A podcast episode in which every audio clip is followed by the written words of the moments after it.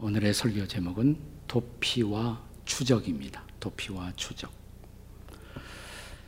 최근 어, 우리 사회에서 유행하는 말 가운데 코로나 블루라는 말이 있습니다.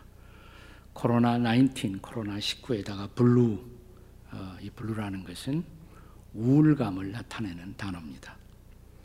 그래서 코로나 시대에 이 사회적 거리두기, social distance가 장기화되면서 사람들이 우울감 속에 빠져 헤매는 어, 모습을 어, 상징하는 그런 단어가 바로 코로나 블루입니다. 어, 많은 사람들이 오늘날 이런 우울증에 빠져 인생을 살아가면서 우리에게 종종 일어나는 단순한 어떤 욕구가 있다면 어디론가 도피하고 싶다, 도망가고 싶다는 생각입니다. 혹시 이 지구상에 코로나가 완전히 없는 자유한 섬이라도 있다면 그런 섬으로 도피하면 어떨까요? 뭐 이런 생각을 할 수도 있죠. 그런가 하면 인생의 의욕을 잃어버리고 살아가면서 이렇게 살 바에야 차라리 이 세상을 아예 떠나고 싶다. 이런 생각조차 하시는 분들도 있을 것입니다. 그런데 이런 도피의식, 이것은 사실은 타락한 죄인된 인간의 실존의 양상이라고 할 수가 있습니다.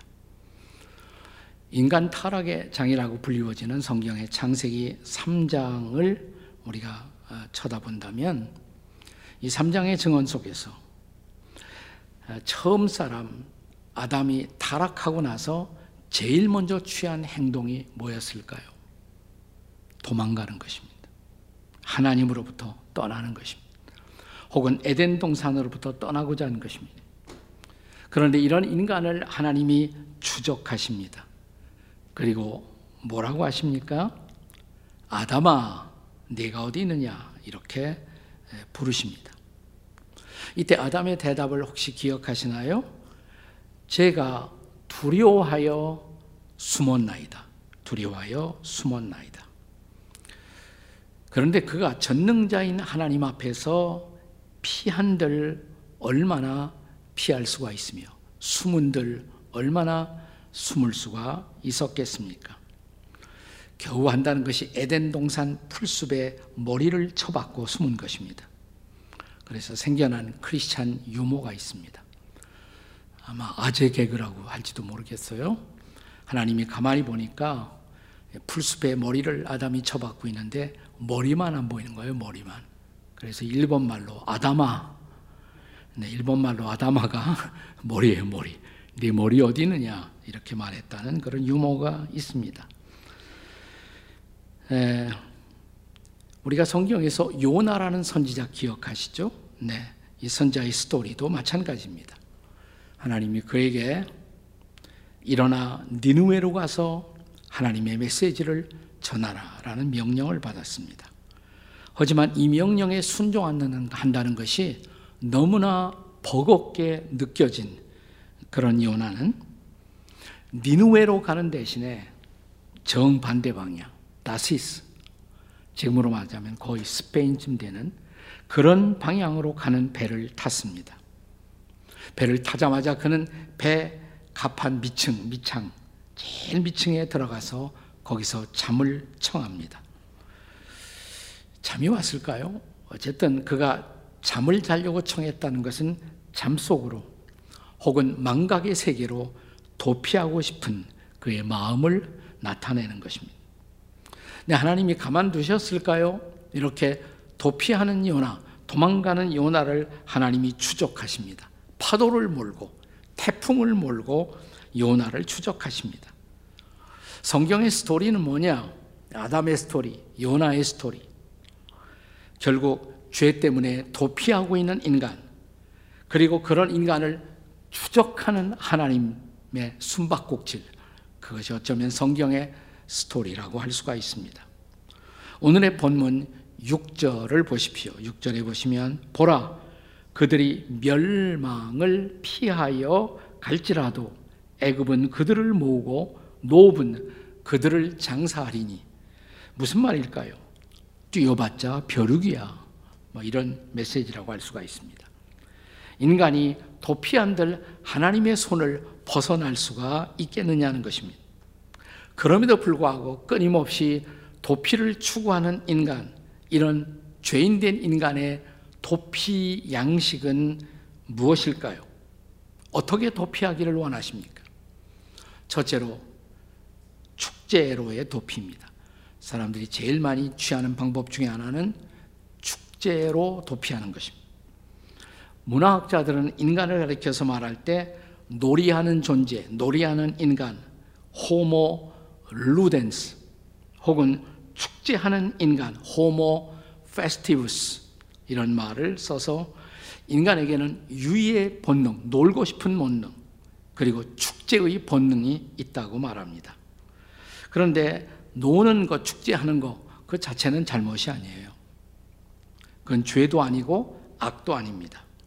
우리가 선한 마음으로 잘 놀면, 선한 마음으로 축제를 하면 인간의 창조성을 북돋아서 오히려 하나님을 기쁘시게 하는 하나님의 예술의 마당을 펼쳐갈 수도 있습니다. 그러나 죄에 빠져 있는 사람에게는 놀이나 축제가 도피가 될 수가 있어요. 자, 코로나 블루로 지쳐 있는 오늘날 우리가 건강한 스포츠를 찾아 주말에 오후를 즐긴다. 이게 좋은 것이죠. 네. 그랬을 때 그 스포츠는 우리에게 위로가 될 수 있고 안식도 될 수가 있어요. 또 특별히 주일날 와서 하나님을 예배한다. 예배는 인간을 회복시키는 거룩한 축제의 자리라고 할 수가 있습니다. 그런데 우리가 자신의 마음을 제대로 다스리지 못하고 경쟁에 지쳐버린 나머지 코로나 블루 인생이 되어 이태원의 밤무대를 찾는다. 나이트를 찾는다. 그건 도피일 수가 있다 이 말이에요. 그건 도피일 수가 있어요. 하비 콕스라는 하버드의 신학교의 문화신학자가 있습니다. 그는 세계가 도시화 현상을 펼쳐가면서 어, 축제의 기회가 계속 더 많아지고 있다. 수많은 축제가 전 세계에서 벌어지고 있어요. 이런 축제는 인간에게 두 가지 기회를 준다. 하나는 자유의 기회, 또 하나는 범죄의 기회. 다시 말하면 이 축제를 통해서 우리는 좀 더 우리의 자유를 건강한 자유를 펼칠 수가 있어요. 그런가 하면 범죄할 수도 있다는 것입니다. 그러니까 축제는 예수님과 함께하는 축제도 될 수가 있고 마귀와 함께하는 축제도 될 수가 있는 것입니다. 저는 모든 그리스도인에게 문화적 소명이 있다면 문화적 소명이 뭐냐? 죄로부터 자신을 잘 보호하고 정결케 되어 자, 이제 하나님의 문화를 이 땅에서 펼쳐가는 진정한 문화의 변혁자가 되는 것. 이것이 크리스천들의 문화의 소명이라고 생각해요. 그러나 우리가 하나님의 백성으로서의 우리들만의 문화, 성도의 문화를 잃어버리고 저 이방인들이 하는 죄의 문화에 참여할 때 우리는 쉽게 우리도 죄의 노예가 될 수가 있다는 것입니다. 그것이 바로 호세아 선자가 살고 있던 시대의 타락이었습니다. 그것이 바로 저는 우리 시대의 타락이라고 생각을 합니다. 자, 본문의 1절을 보십시오. 1절에 보시면 이스라엘아 너는 이방 사람처럼 기뻐 뛰놀지 말라. 내가 음행하여 내 하나님을 떠나고 각 타작 마당에서 음행의 값을 좋아하였느니라. 유진 피터슨 목사님의 메시지 성경은 이 대목을 좀 더 이해하기 쉽게 잘 우리에게 보여주고 있습니다. 제가 읽어보겠습니다. 이스라엘아, 광란의 파티로 너희의 삶을 허비하지 말라. 이교들의 파티로 너희의 삶을 탕진하지 말라. 너는 틈만 나면 너희 하나님을 저버리면서 거리에 음란한 파티에 끼어들어 닥치는 대로 창녀처럼 내 자신을 팔고 있다. 실감나죠? 네. 그런데 이런 축제가 우리의 영혼을 만족시킬 수가 있겠습니까? 자, 메시지 성경 2절은 다음과 같이 번역되고 있습니다. 그 파티 음식은 아무리 먹어도 너희 배를 채워주지 못하고 결국 전보다 더 헉이 질 것이다.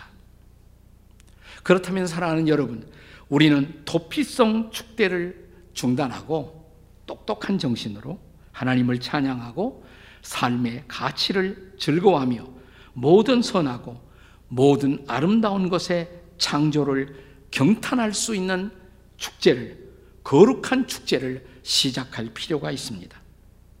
우리는 저 서울시청 앞에 성소수자들의 동성애 축대를 우리가 중단시키는 것만으로 만족해서는 안 됩니다. 바로 그 광장에서 훨씬 더 고상하고 훨씬 더 경탄할 수 있는 거룩하고 아름다운 믿음의 축제를 펼칠 수가 있어야 합니다. 이런 대안 없이 우리가 세상의 축제에 휩쓸려드는 것, 그것은 도피다 이 말입니다. 네, 축제로의 도피. 자, 두 번째 도피가 있어요. 사람들이 이런 blue 우울감을 체험할 때 취하는 두 번째 도피는 역사 교훈의 망각 애로의 도피입니다. 역사의 교훈을 망각하고자 하는 도피입니다.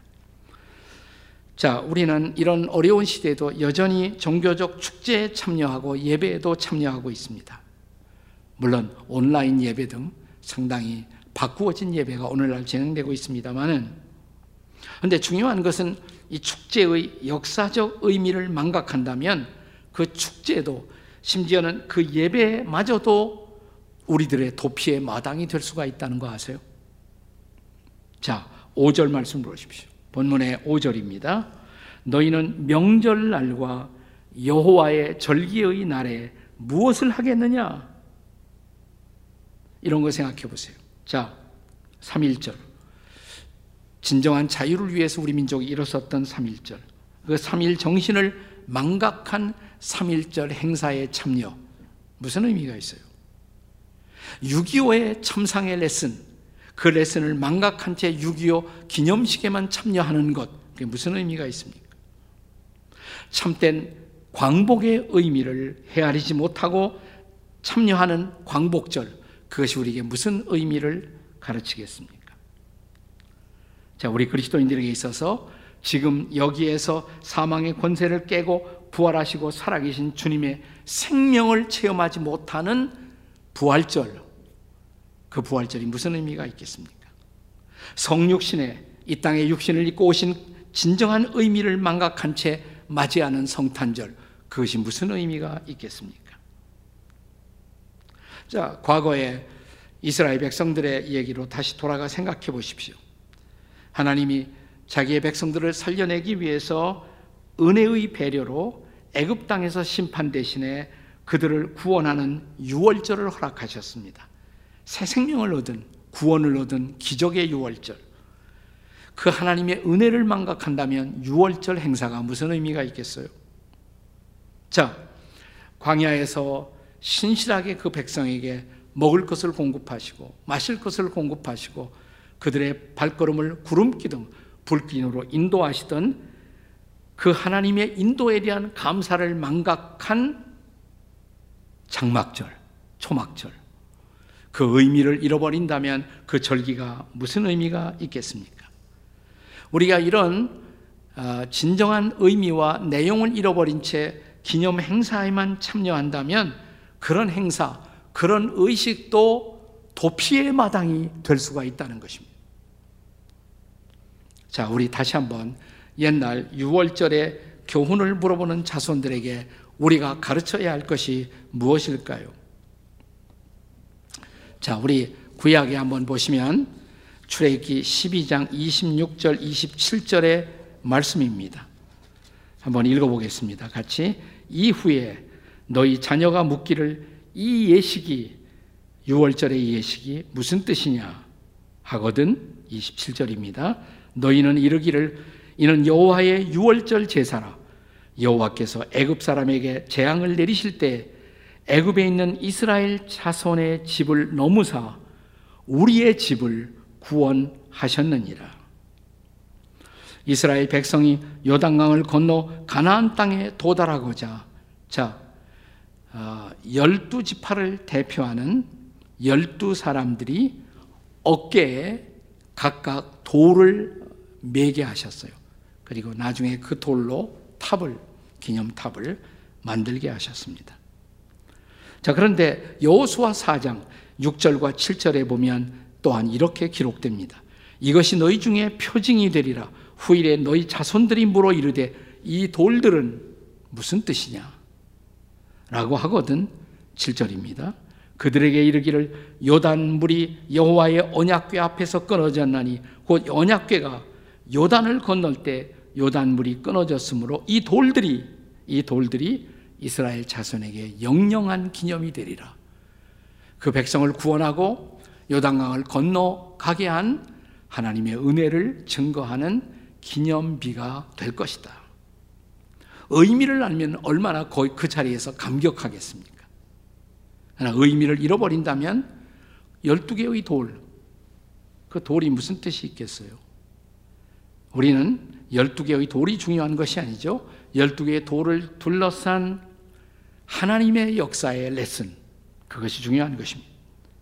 그러므로 우리의 기념, 우리의 의식, 우리의 축제가 진정 회복되려면 역사적 의미를 가슴에 담고 그 자리에 참여할 때 그 축제는 하나님의 축제가 될 수가 있다는 것입니다. 할렐루야. 그렇지 않으면, 그렇지 않다면 의식만 참여하는 것, 그것은 도피다 이 말입니다. 하나의 도피다. 자, 마지막 이런 blue, 우울감을 경험할 때 우리가 취하는 또 하나의 도피 양식, 세 번째는 지도자에게로의 책임 전가의 도피입니다. 지도자에게로 책임을 전가하는 도피. 하나님의 백성들이 죄로부터 도피할 때 가장 빈번한 모습은 지도자들에게 책임을 전가하는 것입니다. 우리가 지금 이렇게 힘들게 사는 것, 내가 잘못한 것이 아니라 지도자가 잘못했다는 것입니다. 그 지도자는 정치 지도자일 수도 있고요. 그리고 때로는 종종 종교 지도자일 수도 있습니다. 본문에는 그런 종교 지도자의 모습들이 등장합니다. 7절의 말씀이 그것입니다. 본문 7절에 형벌의 날이 이르렀고 보응의 날이 온 것을 이스라엘이 알지라 선지자가 어리석었고 신에 감동하는 자가 미쳤나니 이는 내 죄악이 많고 내 원한이 큼이라. 조금 어렵죠. 옛날 번역이라. 네. 자, 유진 피터슨의 메시지 성경으로 좀 더 실감 있게 읽어 보겠습니다. 이스라엘이 이렇게 고함쳤느냐? 저 예언자는 미쳤다. 영의 사람은커녕 미치광이일 뿐이다. 라고. 자, 다시 생각해봐라. 영의 사람은커녕 미치광이라고 고함을 쳤느냐? 너희가 지금 곤경에 처한 것은 너희의 큰 죄 때문이다. 지금 너희가 곤경에 찬 것은 너희의 죄 때문이다. 저 미치광이 선지자들, 너희들이 미치광이라고 부르는 저 선지자 때문이 아니라 너희의 죄 때문이다 이 말이에요. 이어지는 메시지 성경의 번역은 원문의 의미를 좀 더 명료하게 전달합니다. 그 예언자는 지금 하나님의 명을 받아 일하며 에브라임을 보살피고 있다. 그러나 모두가 그에게 딴죽을 걸려고 하니 그는 모든 곳에서 심지어 하나님의 집에서도 미움을 받고 있다. 그렇습니다. 물론 지도자의 책임은 매우 큰 것입니다. 그러나 나의 책임을 지도자에게만 전가하는 것, 그것은 일종의 도피라는 것입니다. 우리나라에 1990년대 초에 그때 제가 어, 처음 한국에 나와서 지구촌 교회를 개척하던 시절이었는데 그때 가톨릭에서 시작한 매우 의미 있는 운동 가운데 하나로 네타시오라는 운동이 있었습니다. 네타시오. 우리 사회가 서로 책임을 미루고 아무도 우리의 현실에 책임을 지지 않으려는 안타까운 모습을 보고 고 김수환 추기경에 의해서 시작된 운동이라고 합니다. 이 운동이 그렇게 오래 가진 못했어요. 하지만 우리 마음속 깊이 울림이 있었던 운동으로 기억되고 있습니다. 당시에 차량 스티커에도 보면 내 탓이요. 이렇게 써 있는 자동차들을 종종 볼 수가 있었습니다. 근데 저는 이게 매우 성경적인 운동이라고 생각해요. 성경에서 나오는 운동이거든요. 자, 마태복음 7장 3절의 말씀을 반영한 것입니다. 마태복음 7장 3절 다 같이 어찌하여 형제의 눈 속에 있는 티는 보고 내 눈 속에 있는 들보는 깨닫지 못하느냐. 그런데 내 타심을 깨닫지 못하고 우리는 날마다 계속해서 임금 탓하고 목사 탓하고 회장님 탓하고 사장님 탓하고 아버지 탓하고만 있는 것 아니에요? 그러면 우리 사회는 어떻게 되겠습니까? 탓한다는 것은 자신의 책임에서 도피하고 있는 것을 의미합니다. 도피자가 많은 사회, 무책임한 사회가 될 수밖에 없는 것이죠. 이런 도피는 결코 해답이 아닙니다. 제가 반복합니다. 도피는 해답이 아니라고. 따라서 해보세요. 도피는 해답이 아닙니다. 자, 하나님은 그 증거로 도피하는 자들에게 쉬운 길이 아니라 더 어려운 길을 허락하십니다. 그 어려운 길을 걸어가면서 그 장애물을 경험하면서 깨달아라고 네가 잘못된 길을 가고 있다고 내가 주시하고 있다고 내가 그대를 방관하지 않는다고 자 본문 9장에서 호세아 9장에서 이제 마지막 경고 17절이 마지막 경고입니다 17절 같이 읽습니다 그들이 듣지 아니하므로 내 하나님이 그들을 버리시리니 그들이 여러 나라에 떠도는 자가 되리라. 그들의 방황, 떠돌고 있는 것, 그것이 하나님이 그들을 추적하고 있다는 증거예요. 물론 그것이 마지막이 아니에요. 떠돌다 거기서 끝나는 것이 아닙니다. 자, 마치 이스라엘 백성들의 광야의 방황이 마지막이 아니에요. 그들이 회개할 때 하나님은 그들을 방황을 중단시키시고 역사의 무대의 중심으로 다시 복귀시키는 드라마를 시작하십니다. 그러므로 이 도피와 추적의 악순환의 사슬을 끊는 것, 그내 탓이요, 내 탓이요, 라는 회개, 그것이 중요한 것입니다. 내 탓이요. 다시 요나의 사건으로 돌아가 보십시오. 큰 바람과 큰 폭풍으로 도망가는 요나를 추적하고 요나를 잡으신 하나님. 어떻게 하셨습니까? 배가 풍랑을 만난 그 원인을 알아보기 위해서 제비뽑기를 했어요. 누구 때문에 이런 일이 벌어졌나? 자, 제비뽑기에 누가 당첨되었어요? 요나가. 성경은 제비가 요나에게 뽑히니라 이렇게 기록합니다. 자, 이번에는 요나가 다른 사람 탓을 하지 않습니다. 정직하게 자기를 직면합니다. 요나의 대답을 들어보세요. 요나 1장 12절입니다. 그가 대답하되 나를 들어 바다에 던지라. 그리하면 바다가 너희를 위하여 잔잔하리라. 너희가 이 큰 폭풍을 만난 것이 나 때문인 줄을 내가 아노라. 요나의 고백이에요. 너희가 이 폭풍을 만난 것이 나 때문이다. 내 탓이다. 이렇게 고백한 것입니다. 그리고 나서 모든 것은 달라집니다. 내 탓입니다. 나 때문입니다. 우리 가정의 폭풍, 우리 교회의 폭풍, 우리 민족의 폭풍 다 내 탓입니다. 지금 우리 사회는 서로 책임 전가하기에 바쁜 모양새입니다. 우리 민족이 이렇게 된 것, 어떤 사람은 일본 탓이라고, 친일파 탓이라고, 이승만 탓이라고 말하는 사람도 있어요. 요즘엔 또 우리가 이렇게 어렵게 되고 있는 것이 다 교회 탓이다. 이런 소리도 많이 들려옵니다. 물론 교회가 잘못한 것은 반성해야죠. 하지만 내 탓이요. 라고 말하는 사람들이 많이 보이지 않는다는 것입니다. 네. 자, 오늘 우리 민족이 겪고 있는 가슴 아픈 현실은 다 부족한 내 탓이요. 라고 우리의 최고 지도자가 말한다면 얼마나 감동이 되겠습니까?